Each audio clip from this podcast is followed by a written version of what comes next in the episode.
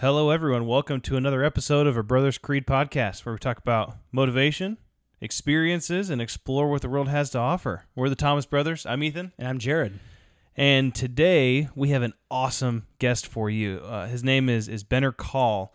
He was in the 82nd Airborne Infantry in the Army for has been been in the Army for eight years. Uh, we're going to hear about some of his experiences um, from doing show of force in Korea on the border to doing recon in Afghanistan along the border. So it's going to be a great podcast for you today. Yeah, look forward to it. All right, let's do it. You can't climb the ladder of success with your hands in the pocket. We will not go quietly into the night. They tell me you're a man with true grit. I am the one who knocks. Don't ever That's how winning is done.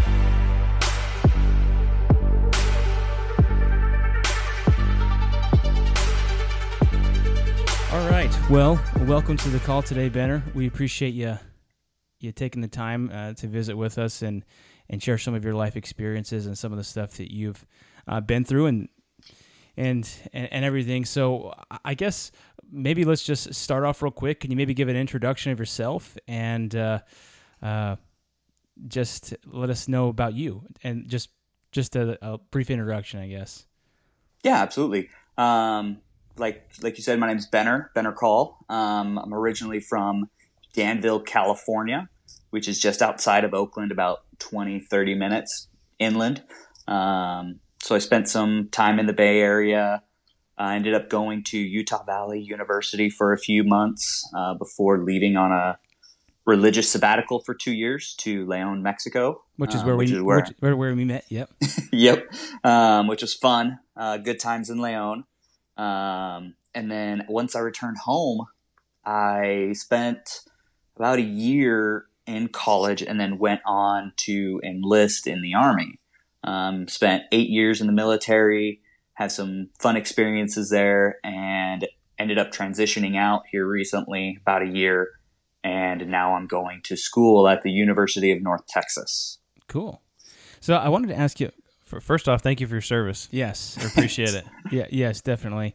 I wanted to ask you. You know, after we we were in Mexico together, you came back, you went to school for a little bit. What was that motivation to to join the army? Has that had that been always something you always wanted to do, or what was the? So it it never really was something that was like pertinent on my mind to to join. Um, I knew that the military was always an option on the table. I had a few friends join. Um, I had friends that had served and passed, and I was like, I don't know if I want to do that type of job. Um, and then I talked to a friend who I was actually trying to be a firefighter in college, studying fire science at UVU or Utah Valley University. Yeah. And he suggested, you know, hey, if you want some work experience, think about the army, think about the military. And so I said, okay, thought about it. And I probably thought about it for about a good six, seven months. Um, and then after I got accepted into the fire academy, um, they changed their standards on how they accepted candidates for the fire academy. I needed a higher level math, and I was like, you know what? I'm going to join higher the military. yeah, I I don't know why I needed a higher level math to learn how to put water on fire. Yeah. Um, so I ended up enlisting in the army doing a, the delayed entry program as an enlisted soldier. Um, I, I, entered in as a private first class. Okay. Um, and, and then once I hit January, uh, shipped off to Fort Benning, Georgia, and that's where my adventure started. That, that was for boot camp. Uh, basic training. Oh, basic boot camp training. is what the the Marines okay. and Navy do. Awesome. Awesome. So is it sim- basic training is similar to like a boot camp, right? Yeah, it's basically kind of like, hey, this is the introduction to the army. You're gonna get yelled at. Figure it out. Well, as of all the times to be in Georgia, January is a good time. it was. we had we had like crazy weather that year too. We had like severe thunderstorms and like typhoons coming in, and we're just like, all right, we don't know what to do. Just tell us where we go. Oh man, wow. So what was that like? Was it you know you're kind of gone in in the modern uh, world? You know you see like these movies like what is that one like full was it Full Metal jacket where the guy's like yelling at him and he's like, "You, you, you." I think there's that was the Vietnam War, but yeah, that was a Well, there's ago, just but- like so many ones, but you know that these Major Payne. That's one I always liked. yeah, Major Payne's always a good one. That's like that's like JROTC what they do. yeah. Um, but like with Full Metal Jacket, it's interesting because it's kind of a marine thing that they do. Uh-huh. They still wear the the brown rim hats. Um, you're still getting yelled at, standing at attention, having to do obstacle courses. It's basically kind of like, hey, this is the physical assessment of the army. Figure it out, and if you can't do it, well then you got to figure it out eventually. Or How we'll long sign is you something easy. Yeah. How long was that Yeah, process? right. How long was the process? How long was basic? Um, so basic training was three months. Um, and so most of the guys that when you're at basic training with, you know what your job is in the army. So I enlisted as an infantryman. and that's um, what your, really. your MOS is that what that's called? Your Um, so my MOS was 11 Bravo. That's like your no, your nomenclature for that Mhm. job. The title of it is infantry. okay. Um, and so basically, you're going in with everybody being infantry, so they understand things. But I didn't know anything about the army, so I knew like, oh yeah, I, I shoot an AR-15, but it's not an AR-15; it's an M4. yeah. um, I was like, oh, it's gonna be like Band of Brothers. It's gonna be I'm wearing greens all the time. no, Why why did you choose the army over the Marines or Navy SEAL or like the Air Navy Force or Air or- Force? Yeah. So I didn't really want to join the Navy because it it just didn't really intrigue me, and I think their office was closed at the time. Um, Their so- loss. Their loss. yeah, exactly. Um, and then the Marines, I said no, I'm just not that interested in them. I had friends go that had gone to Afghanistan and Iraq and passed away by stepping on IEDs and Oh, all sorts of stuff. Yeah. And I was like, no, I don't want to go down that route. I'm gonna I want to do the army. Um, and then I didn't I didn't think I saw the Air Force office that day. Huh. Yeah. Interesting. Well, that, yeah. Sometimes that's uh, you know, it's good. Luck thing- of the draw. Yeah. Exactly. So other than uh, other than basic, um, I guess you know after that three months, did what what happened after that? Was there additional specialty training that you did, or were there any additional courses, or was it you went- went right into um, a deployment or whatever that may be? yeah, and how'd you get into the airborne uh, regiment? Eighty six, right? You said 80 seconds. eighty second. Okay. So what I ended up doing is that after basic training, they send you to what's called advanced individual training, which is where they teach you sort of like the ins and outs of your job. Um, so for me, it was learning um, basic infantry tactics, squad level movements, team level movements, uh, vehicle movements, how to clear rooms, clear buildings, dealing with all sorts of different stuff. Um, just sort of like you know the crawl, walk, run phase of what they give you. Yeah. Um, and so I found out that I was going to be stationed in uh, Schofield Barracks, Hawaii. Probably the worst place to get stationed to your first duty station. Um, and um, while I was there, we did a bunch of different tours. We did what's called the Pacific Pathways, um, which is where they send you out via airplane on a boat, um, and you go tour different countries and do training with them. Oh, really? Um, so to teach so them, to I- teach them, or to just to train with them. just to train with them. Oh, okay. Um, and at that time, I was when I did my first Pacific Pathways. Um, I was I just did the Army's Jungle Warfare course, Oh, and nice. so like, um, so I got I had that experience going forward, um, and I had worked on Army communication systems. Um, with satellite communications bouncing radio waves off the satellites to a different part of the country. Um, and that we used most of that in Korea, communicating with helicopters, vehicles, um, just showing them where we want their rounds to be placed, where Hmm. people should be moving. Um, and then when I went airborne was when I signed a new contract with the Army and ended up going back to Fort Benning uh, for five weeks and learning how to fall out of planes. Oh, cool.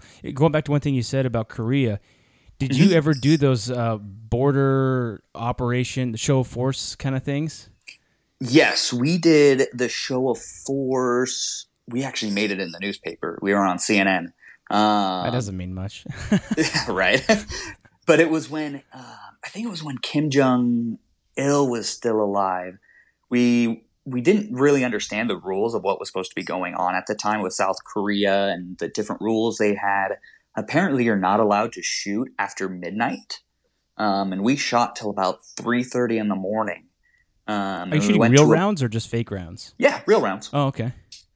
and um, it was 3.30 in the morning and we were at a camp called camp rodriguez um, which is i think it's like two three miles from north korea um, and how you get there if i remember right we had to cross a bridge. No no that was warrior base we were at. Yeah warrior base um, and how to get there if i remember right we had to cross a bridge that was like rigged with explosives. Um, s- and it was like during a high tension with North Korea too, if I remember right, because it was under the Obama administration, and they were like just trying to figure things out. Nothing was going right, and they were always upset whenever uh, soldiers got closer to the border.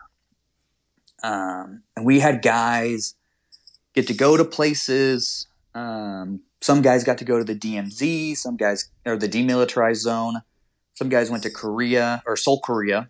Um, trying to think what else did we do that was fun out there. Um, and the DMZ was really interesting. So we- Basically, oh, go ahead. No, no, no, you go ahead. Talk about DMZ. Yeah. So the DMZ, South Korea has a town on one side and North Korea has a town on the other. They look identical, but the North Korean side is bigger. It's Hmm. like a play of power they have that North Korea has to do everything bigger than South Korea. It's weird. Yeah. Is there like a dead zone between? I mean, there's like fences and, and stuff on the border, or is it like actually pretty close? It, it, it is the border. So where President Trump met uh, Kim Jong Un and like shook his hand and walked into North Korea, that's the border. He walked right in. Yeah, isn't it like there's like the lines in the middle of the buildings where like it's like the middle of a factory and it's like well you can work in this building but like why would, Yep. you, you think that they would just tear the whole town down and just build a border that you could never cross? Then you invaded their country, and they get offended by that. Well, they would each side would do that, you know. They would just say we're going to tear this whole town down and just move the border back like like 2 miles. It's it's it. They're very picky and very prideful in their in their standings and in their country. Like the people aren't, uh-huh. but but the but the dictatorship is. It's Yeah. just very Uh, political. Yes.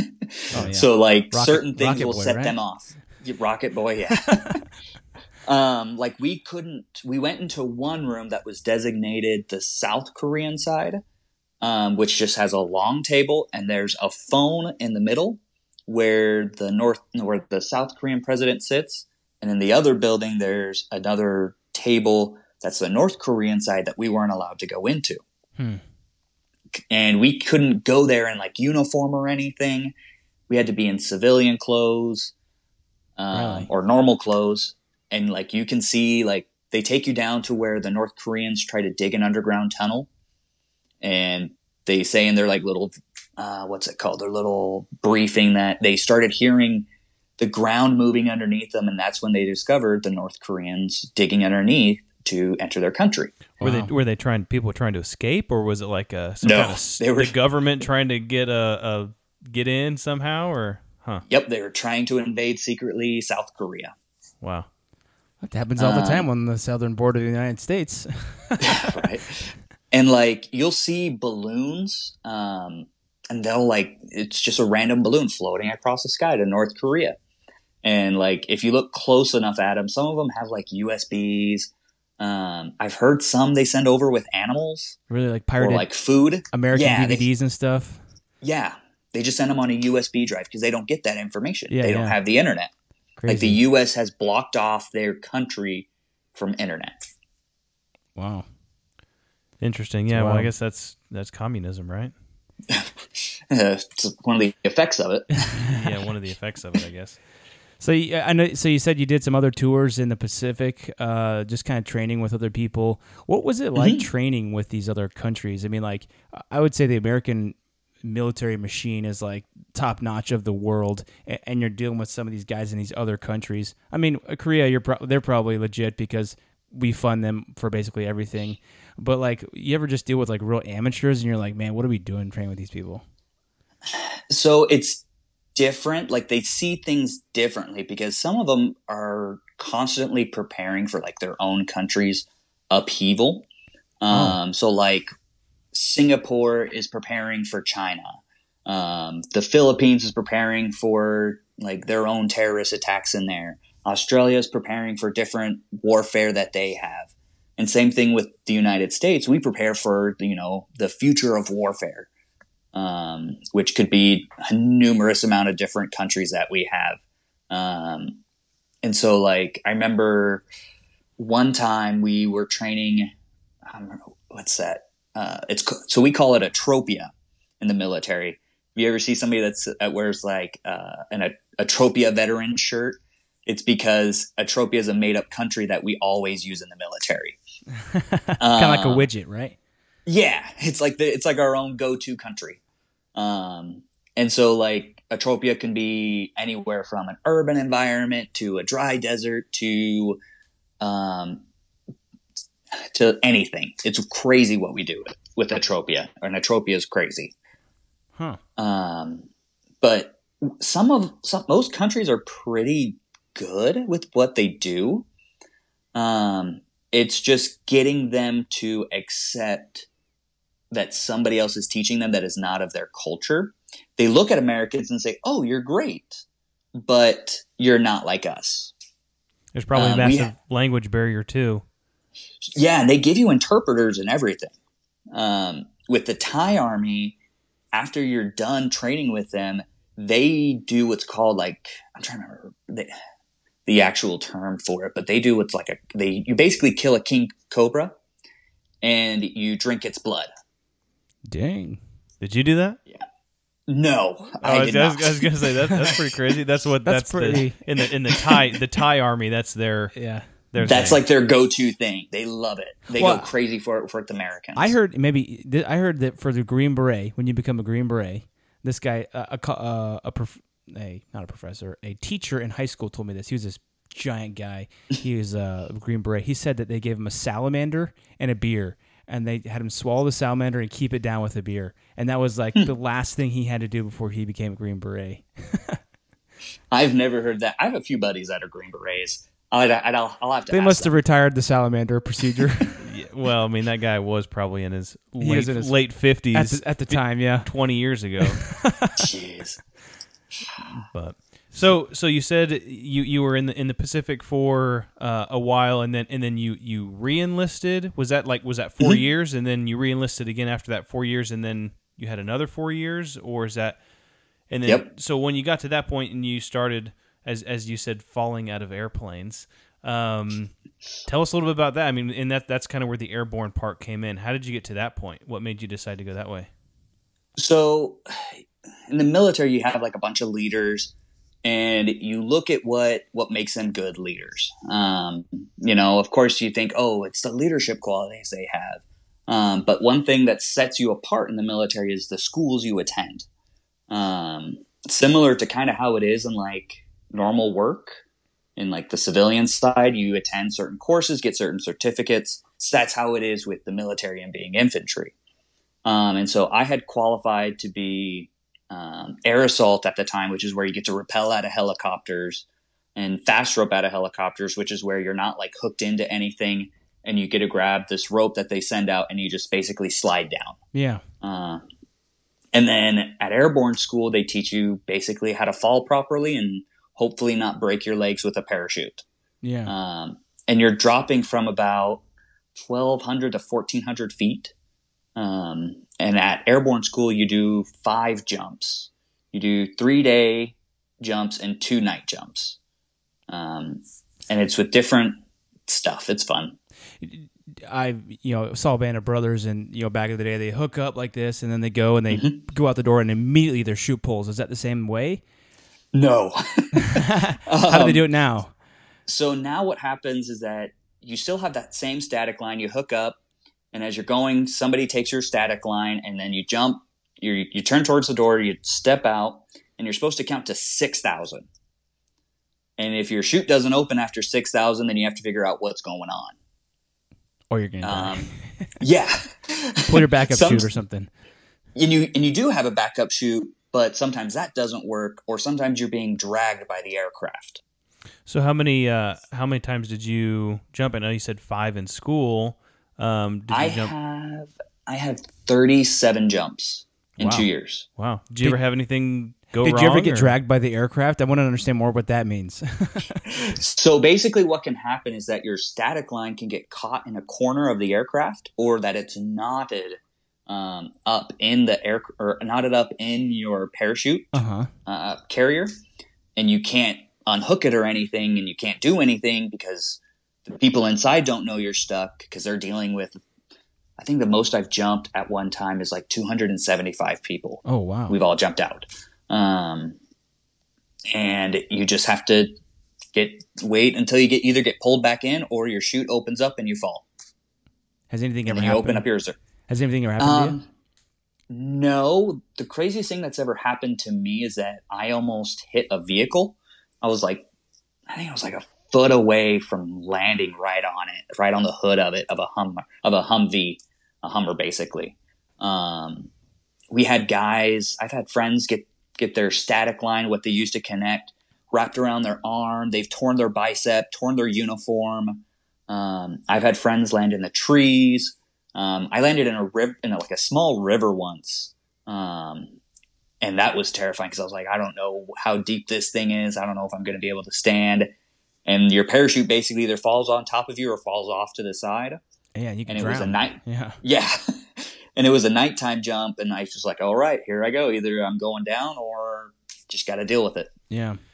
Um, did you? Uh, how much control do you have of your of your parachute in that type of scenario? I mean, I know you see like a lot of these uh, commercial guys jumping on airplanes and they're doing trick stuff, and you can steer and all that kind of stuff. But in, in this scenario, are they more just you just fall, and where you fall, you fall, or So you have what's called risers. It's basically like a little connector to your harness. Um, you don't really have much connection or much control because you're kind of subject to the wind and thermals coming off the ground.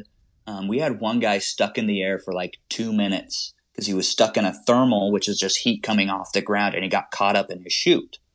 Yeah. And you're supposed to try to get out of it, um, but he didn't realize he was stuck in it because he's like, I think he was at like He was enjoying the view. yeah, he was at like 700 feet and he can't hear us, but he's seeing all of us fall faster than him. basically it's like So a hot should- air balloon. It's like your Yeah. the hot air is coming up in your parachute and lifting you up. Exactly. And you can't, you just have to try to maneuver yourself out of it if there's wind. Yeah. So you said you did quite a bit of jumps. Did you do any like in?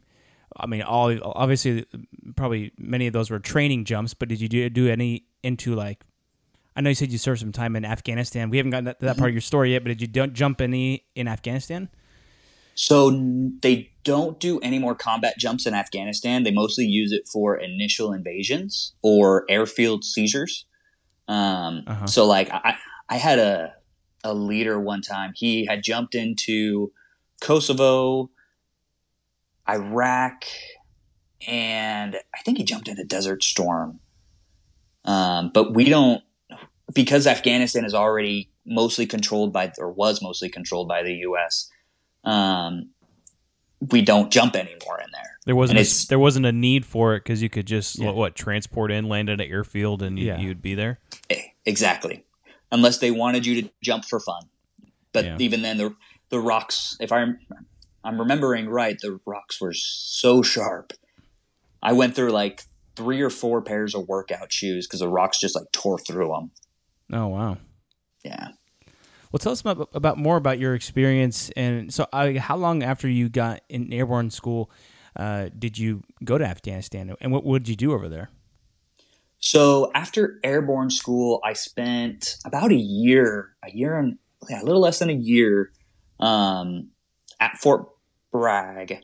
Um, and then, so I had my daughter, my daughter was born and they told me I wasn't going to be deploying if I even made it out on the plane.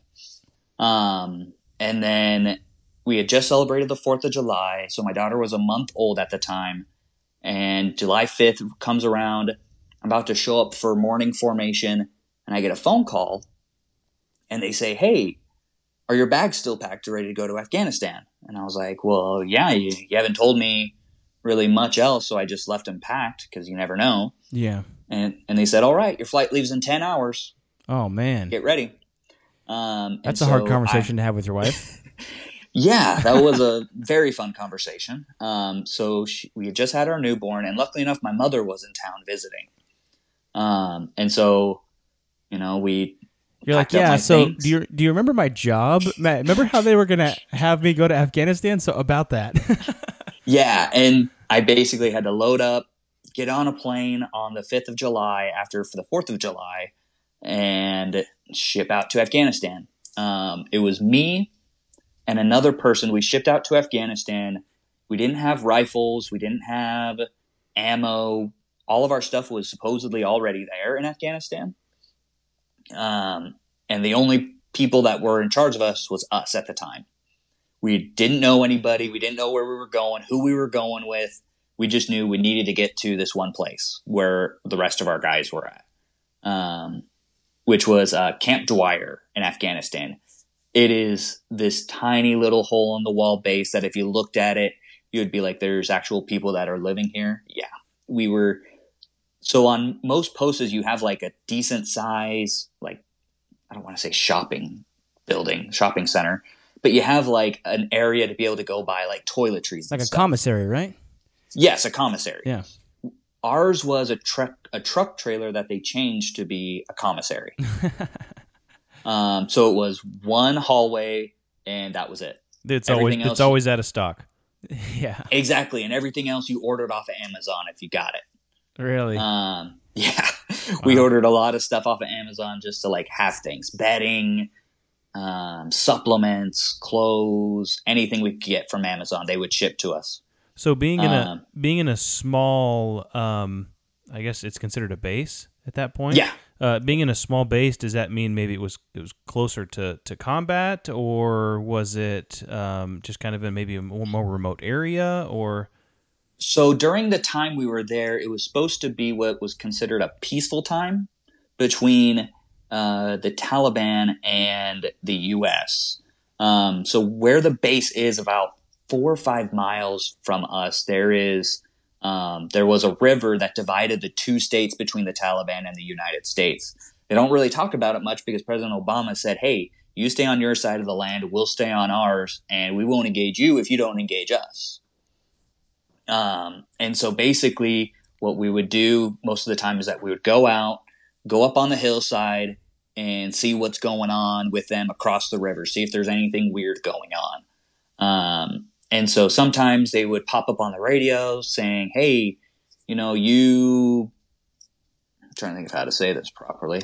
Um, you crazy guys, if you're going to do something, we're going to harass your mothers and such. and they would come back, oh, you're with the Americans, blah, blah, blah. They'd yell at us. Um, and then they wouldn't do anything. Um, with the previous units, they would just go across the river and just engage them as much as they could to push them back. yeah. Um, and then, eh, okay, so this is this is one detail I forgot. And pre before I got to my base, we had gone to three different bases before I got there. So I had gone, no, two different bases. I went to what's called Bagram Airfield, which is if you've seen Lone Survivor, that's where it starts with them in Afghanistan. And then I went to um, uh, I went Bagram, and then I went to Kandahar. And Kandahar is like the main hub of where all the bases are at. It's one of the largest bases that we have in Afghanistan. And basically, after we got to Kandahar, we had already been in country about two weeks with no weapons, no ammo, no nothing. Yeah. And our and our I think it was like our first night there. That's when we first got our like initial baptism of fire, and they we start hearing the sirens going off, and we're like, okay, what's happening? What are we gonna do? And all of a sudden, we start hearing this whistling. If so, if you hear a whistle, that means a big round's coming in, and you really don't have much time to get away from it. Um, and we hear the whistling, and all of a sudden, it's just like loud explosions. Uh, we had about three or four rounds come in that night um, of I want to say it was I want to say it was like 80, 80 millimeter rocket propelled grenades coming in Oh, uh, man. from the Taliban. Um, and our anti uh, missile system missed them. They missed shooting them down because Oh, they were so small. Yeah. Um, and so that happened, and they hit the Georgian base. And on Kandahar, they have like four or five different countries that are stationed there. They have like the Aussies, the Georgians, the Kenyans, and us, and I think the Germans. Really Yeah, interesting. I didn't think that. I didn't. The Kenyans are there. yeah, they're just there to pull security. Oh. They they send like twelve of them. Oh, okay. I was gonna say. I didn't realize that there was a Kenyan force. They they get it for experience. oh, okay. Interesting. And so like even with like laundry services um, and other like leisures that they have on bases, they are all contracted out to either locals or foreign countries. And so the lady who did our laundry at Dwyer, she was a Kenyan. oh, really? Hmm. Yeah, we had our own laundry service at, at Dwyer. I know that sounds terrible to say, but like they did our laundry because we don't have washer dryers on our Yeah, own. yeah. Huh. Interesting. So you're there and you're just kind of making sure that these guys stay on their side of the river the whole time. I mean, how how long were you there? So I was there three months. Um, and then while I was there, I was selected to be part of what's called the Warrant Officer Candidate School to go to uh, the U.S. Army Flight School in Fort Rucker, Alabama. Oh, nice. And so I got to go fly helicopters um, while I was in. That's better said. Um, and it was like this big ordeal to try to get me out of country. Um, they spent, yeah, they spent, yeah, they spent three months in country. We had camel spiders, pit vipers, wild dogs, wild cats, camel herds.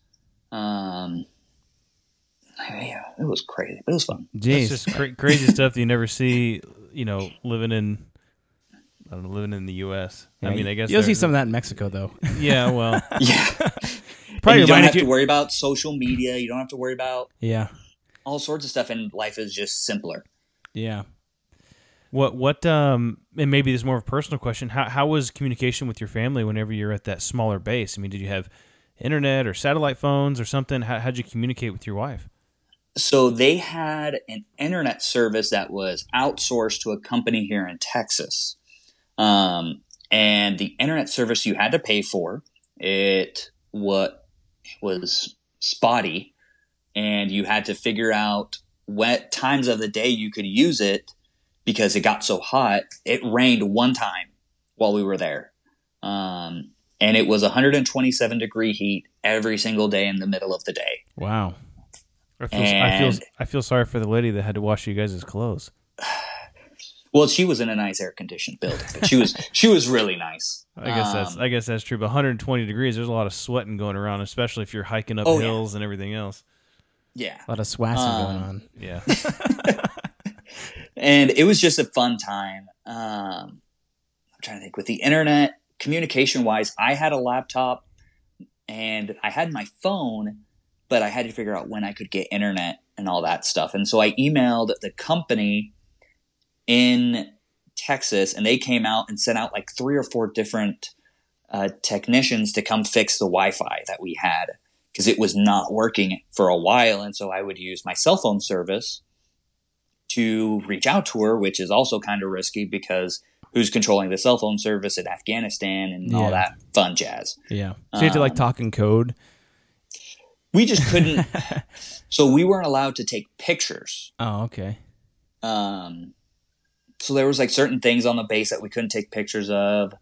Um, I think I have like a picture of a sunset, and that's it. Could you like Uh, do like a video, like a video camera chat with her, or Yeah, but I couldn't show her the base. okay, yeah, yeah, Just she could see like the room. she could you see were like in. the yeah like the connex I was living in. Yeah, they yeah. turn they turn shipping connexes into rooms. They just divide them in half and say two people per room. Oh, okay, Yeah. interesting. So then you went to helicopter school and you learned how to fly helicopters. Yeah, and so I went to flight school at Fort Rucker, um, and they send you to a bunch of different schools while you're there. Um, and that's where I ranked up to become a warrant officer, which is like a technical expert in the Army. Mm-hmm. Um, and while I was there, I went to what's called SERE School, which is Survival, Evasion, uh, Resistance, and Escape School. That sounds fun. Uh, it's basically like POW school on steroids. Oh, jeez. Um, It's like Rambo And- school, man. They just send you out in the woods with a knife. That yeah we did that um, and that's ba- it and like they send green berets they send pilots they send rangers they send whoever they can to it Is that like in Um, case you get shot down somewhere or something like that, or, or, or Yeah. captured and you have to you have to evade and, and escape and things like that? yep and you have to learn to survive off the land because you don't know when trouble is or help is coming and it's it's a fun course That's cool.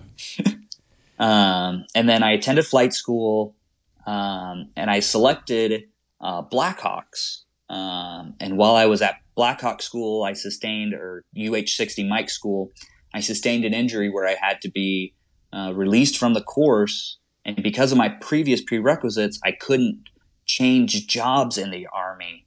And so I had to either go back down in my rank and back to my old job or get out. Really? And so I chose to get out, and here I am. That must have been a hard thing, uh, you know, where you're trying to get. Did you actually get to, to fly some Blackhawks, or, or you were doing training, and then did this injury happen because you were uh, you were doing that? So the injury happened because I was training. Yeah. Um, the vibrations of it hurt my back way too much, and I caused some major damage that I probably that I'm recovering still from. oh man, Um, like I'm seeing a chiropractor, I'm getting um, steroid. crazy types of therapy on it, Yeah. and it's improved, but it doesn't disqualify me for from service. Oh man. Um, but I just can't fly anymore Yeah. with that. And so I got to fly the Blackhawk. Um, I met Mike Durant, who was the pilot that got captured um, in Mogadishu during Black Hawk Down. Yeah, he, yeah. he comes out, and he's a phenomenal guy, super nice guy. Um, but it's it's a different breed, a different animal to be a pilot Yeah. memorizing everything and then flying and then maneuvering and then having to say it while you're flying. It is completely different. Wow. Yeah, that that sounds like a tough uh, situation. So then at that point, you were like, "Well, I'm not going to go back, so I might as well just uh, dip out and and leave uh, the Yeah. military altogether." So was your contract up at that point, or was it mel- uh, medical related, or um, So are you it so they called it a a failure to complete the course okay? because I'm not medically discharged because it wasn't a career-ending injury, it was a job-ending inju- injury. I could still serve, but I couldn't serve in that job. Yeah, and I couldn't serve as a warrant officer because I didn't have the prerequisites to be in other warrant officer jobs. Does that make sense? Like I didn't have those Yeah. certificates to go work in other warrant officer jobs yeah, yeah. or the previous rank. Uh, you know, I've I've heard, um, you know, obviously Jared and I are- aren't an expert at the the military paths and even the lingo and stuff like No, that. we're not. But um, you know, I, I've I've known a couple people that have kind of potentially backed themselves into a corner almost, uh, not not Mm-hmm. not purposefully, but you kind of you go down a road and then and then there's a roadblock and it's it's kind of hard to get away from from there, kind of hard to turn around. So Exactly. at this point, are you back in civilian life, or you you said you're going to school right now?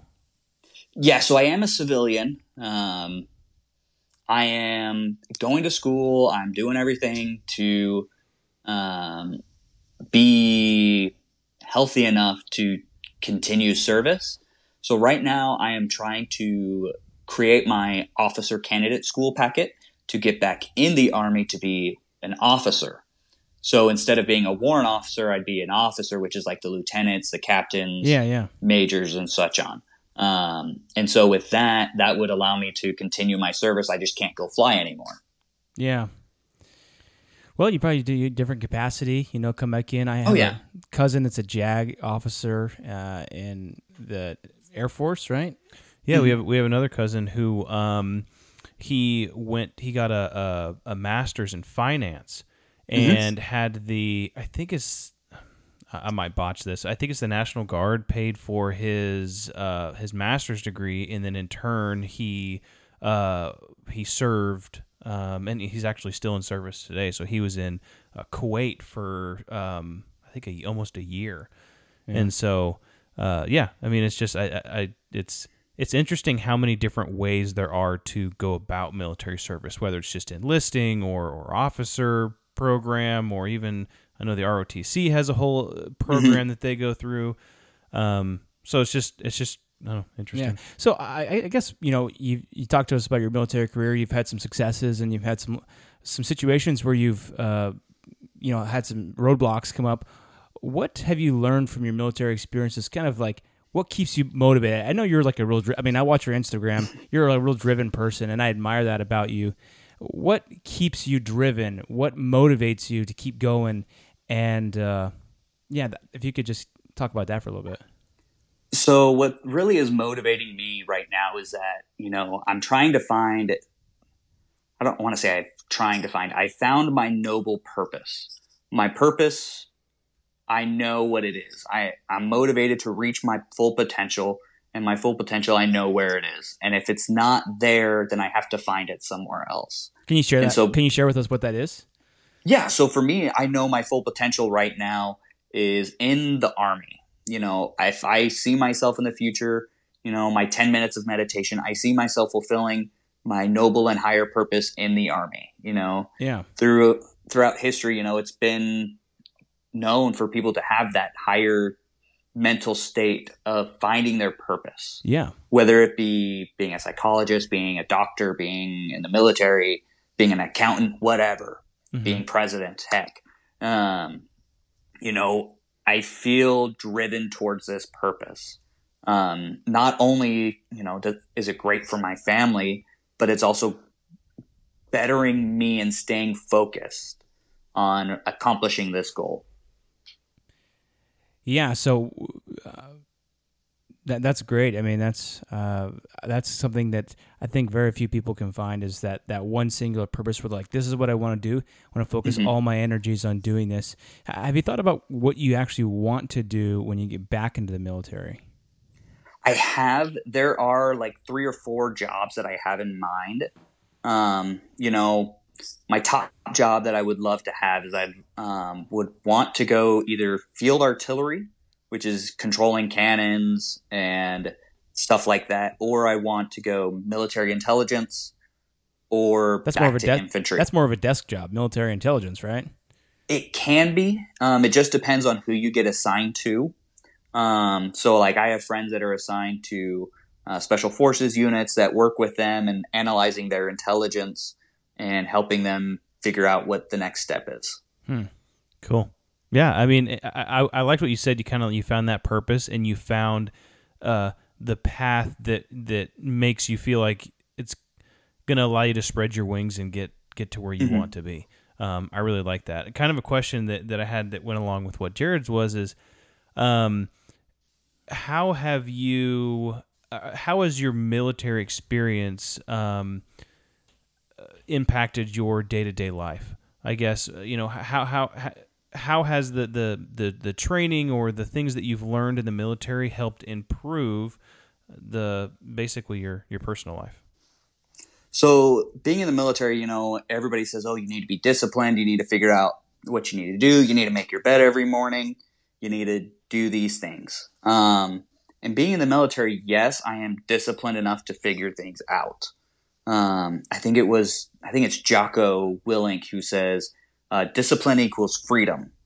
Yeah. And you know, I try to be as disciplined as I can, whether it be running a mile to running five miles a day. You know, I want to push myself to at least get that first step out the door to make something hard happen. Um, and how it impacts me with my military experience is that I have to figure out my block schedule and I plan things out so meticulously from you know the time I go to bed to the time I wake up to the time I'm going to be at work to my lunch to what I'm having for lunch. You know, my Google Calendar is filled out.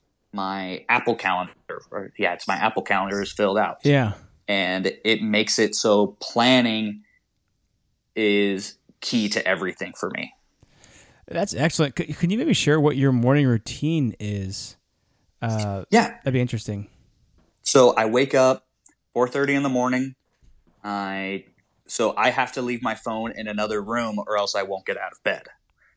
I've tried it several different ways. I was like, oh, okay, maybe if I leave my phone on my nightstand. No, I put my phone in my bathroom next to my sink, so I have to get up out of bed and go to the far side of the room. And hit the alarm. off. Uh, Turn the alarm off. exactly.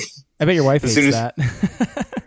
So she's gotten used to it by now. oh, really? Good. it's so I walk in my bathroom, turn off my alarm, and then I grab my phone, head out to my living room, give my morning gratitude. It's roughly five to seven minutes of gratitude. And then I put on my shirt, put on my boots, or not my boots, my shoes, and then I either go for a run or I go work out. Um, and luckily enough, here in Texas, we have our uh, gyms open so I can go to the gym um, either go to the gym or go for a nice cardio run in the mornings. Um, and then I'm normally back by about 6.20, 6.30 in the morning. And that's when I start making my breakfast. I'm having my oatmeal with, um, with my peanut butter, a little bit of protein powder, and honey. And then I make my protein shake with it, have it on the go in the car. And then by seven o'clock, no, by eight o'clock, I'm at work and I have my six hour block at work.